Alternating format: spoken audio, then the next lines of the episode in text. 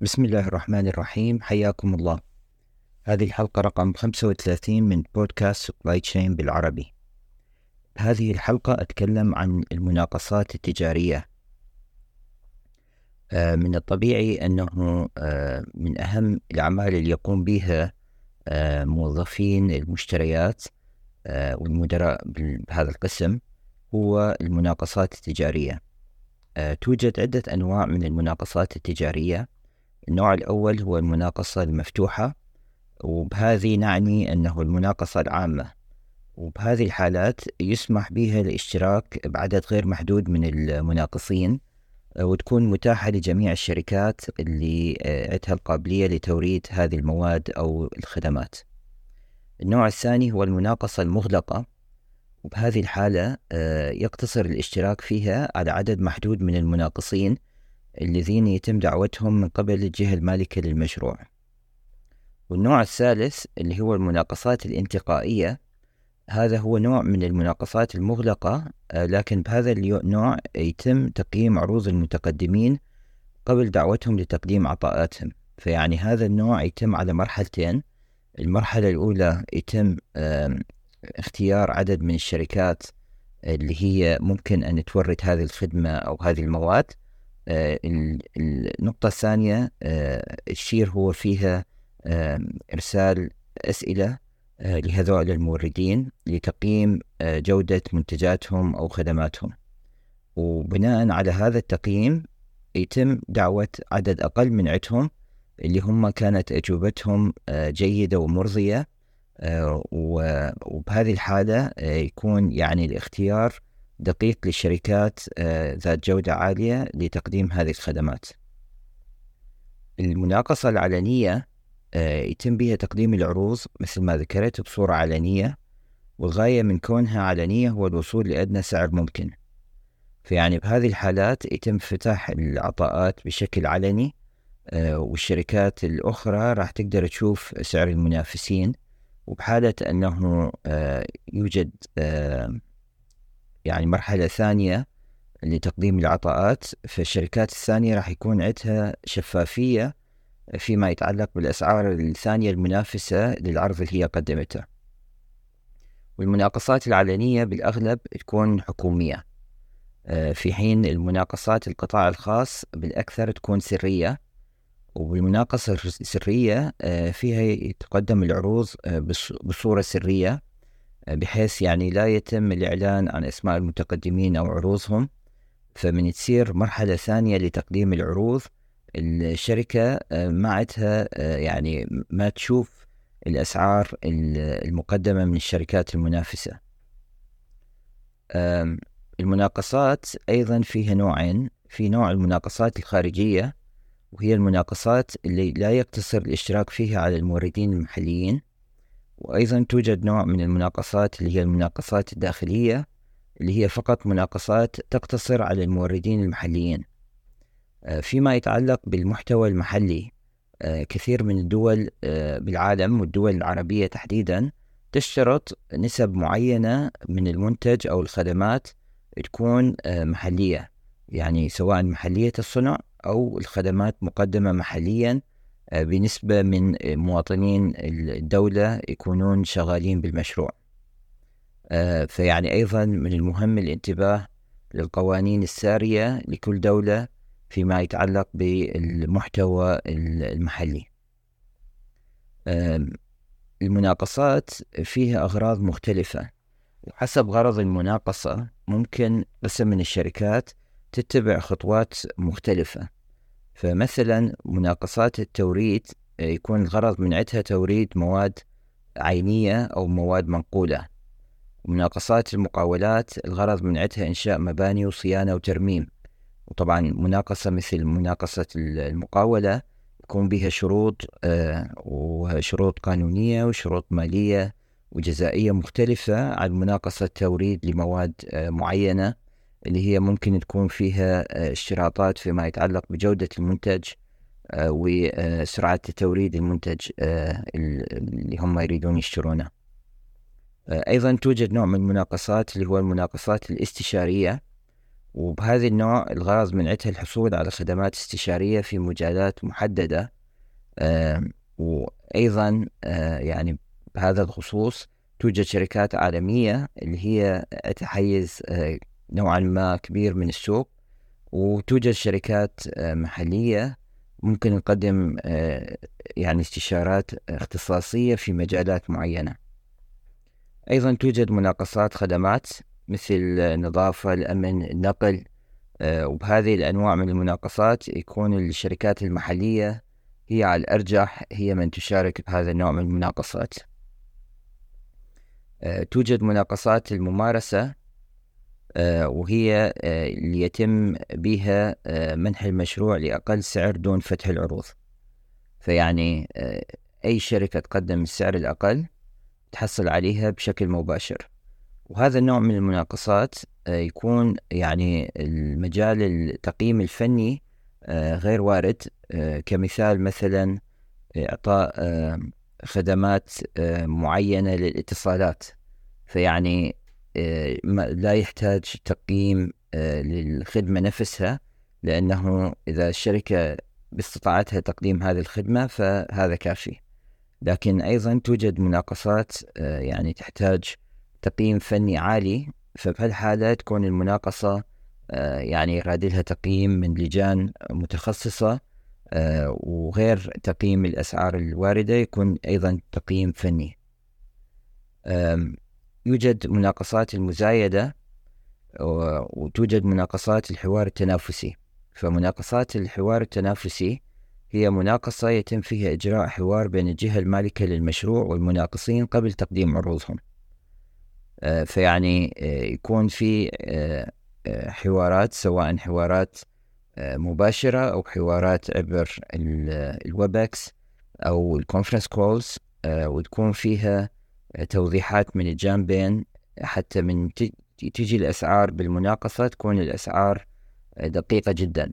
لأن واحدة من المشاكل اللي تواجه كثير من الشركات تنافس بالمناقصات أنه في بعض الأحيان يكون شرح المناقصة آه، غير دقيق أو غير واضح. وبهذه الحالة آه، ممكن قسم من الشركات تضطر أنه تعطي أسعار ربما آه، أغلى. بسبب سوء فهمهم للمطلوب بالمناقصة. فيعني كل ما كان المناقصة الشرح فيها واضح للمنتج أو الخدمة المطلوبة آه، كل ما تسهل هذه آه، للشركات اللي تريد تشارك بالمناقصات أنه يكون عرضها دقيق أكثر آه، وأسعارها مناسبة أكثر. فيما يتعلق بالشركات اللي تريد تنافس بهذه المناقصات من الضروري لهذه الشركات أن تقرأ شروط المناقصة بعناية وفهم. آه، أكثر الشركات آه، تتيح فرصة للأسئلة وللتوضيحات. فيعني يجب للشركات المشاركة أن تنتهز هذه الفرصة لتوضيح أي أسئلة عندها فيما يتعلق بالمناقصة.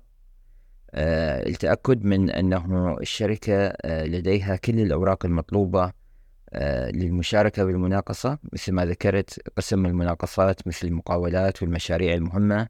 آه، تكون طلبات كثيرة فيما يتعلق بضمانات بنكية فيما يتعلق بإثباتات آه، للقوة المالية للشركة المشاركة فيما يتعلق بقسم من شهادات الجودة مثل الآيزو مثلا. أيضا قسم من المناقصات تتطلب أن الشركة تبرز يعني أوراق تثبت أنه آه، لديها هذه الشهادات والشهادات تكون سارية بهذا التوقيت. آه، طبعا تقديم عرض تنافسي يعني من المهم أن الشركات تأخذ آه، هامش الربح بالحسبان.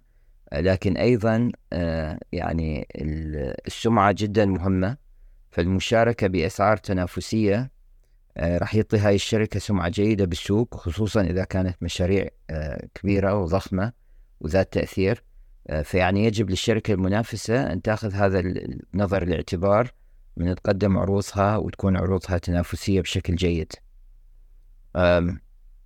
التفاوض أيضا نوع مهم للجانبين سواء لمسؤولين المشتريات أو للشركات اللي تقدم العروض.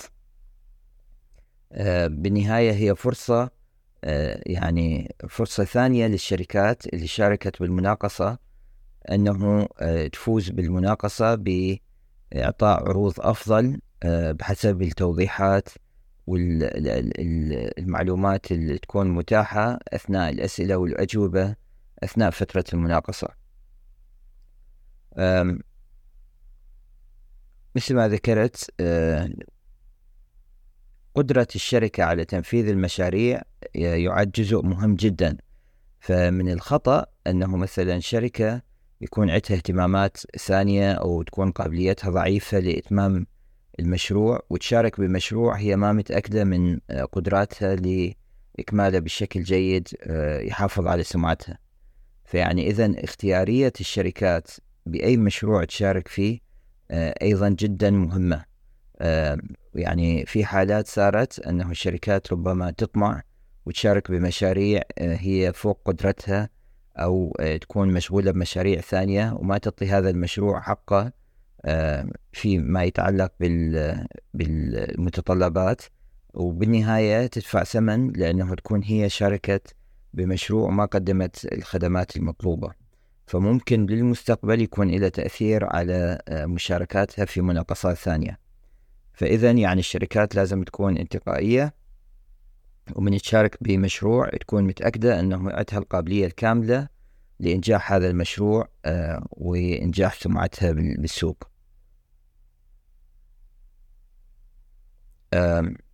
فيما يتعلق بالموظفين المشتريات. يعني أنا تكلمت حاليا عن الشركات والمتطلبات من جهة الشركات المشاركة.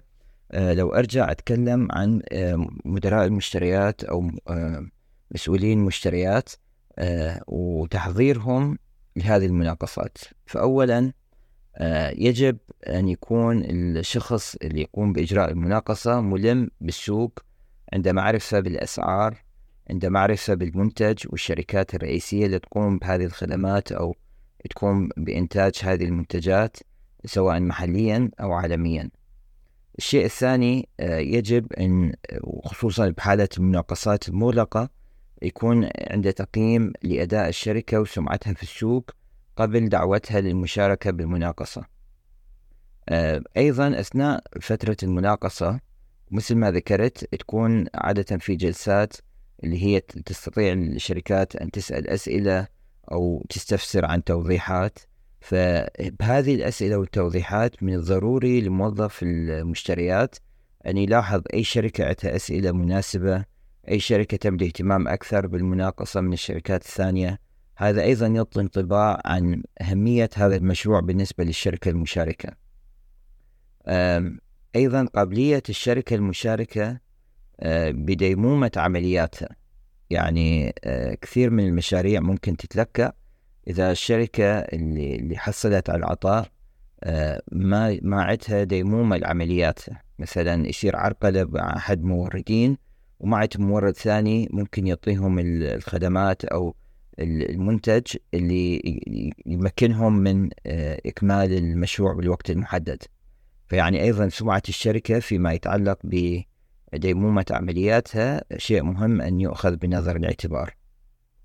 آه، أيضا يجب مراجعة حجم أعمال الشركة وقوتها المالية للتأكد أن هاي الشركة يعني صلبة آه، لا توجد عليها أي إجراءات قانونية مع أي زبائن آخرين. آه، يعني سجلها نظيف قانونيا وماليا حوكمة جيدة آه، تهتم بما آه، يتعلق بالمجال البيئي مثلا. آه، موظفينها يعاملون معاملة جيدة. يعني هذه الأشياء اس دي أيضا مهمة فيما يتعلق بالشركات اللي تم اختيارها بهذه المناقصات. ومثل ما ذكرت أنه يكون عندها قابلية لالتزامات قانونية التزامات مالية ممكن أن تعطي ضمانات بنكية وتكون شركة ذات سمعة طيبة.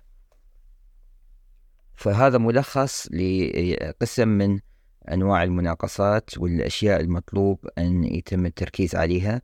طبعا الكلام يطول آه، يعني كل نوع من هذه الأنواع من هذه المناقصات آه، يجب آه، يعني الواحد أن يتكلم عنها بشكل عام. لكن هذا ملخص أرجو أن يكون مفيد. وإن شاء الله بالحلقات القادمة آه، ممكن أتطرق على جوانب من هذه الأنواع من المناقصات آه، في مواضيع ثانية. أشكر حسن استماعكم وأذكركم أنه آه، موقع البودكاست هو supplychain بالعربي dot com البودكاست متاح على Apple Podcasts Deezer Spotify أنغامي YouTube و TikTok شكرا لحسن الاستماع وإلى حلقة قادمة إن شاء الله.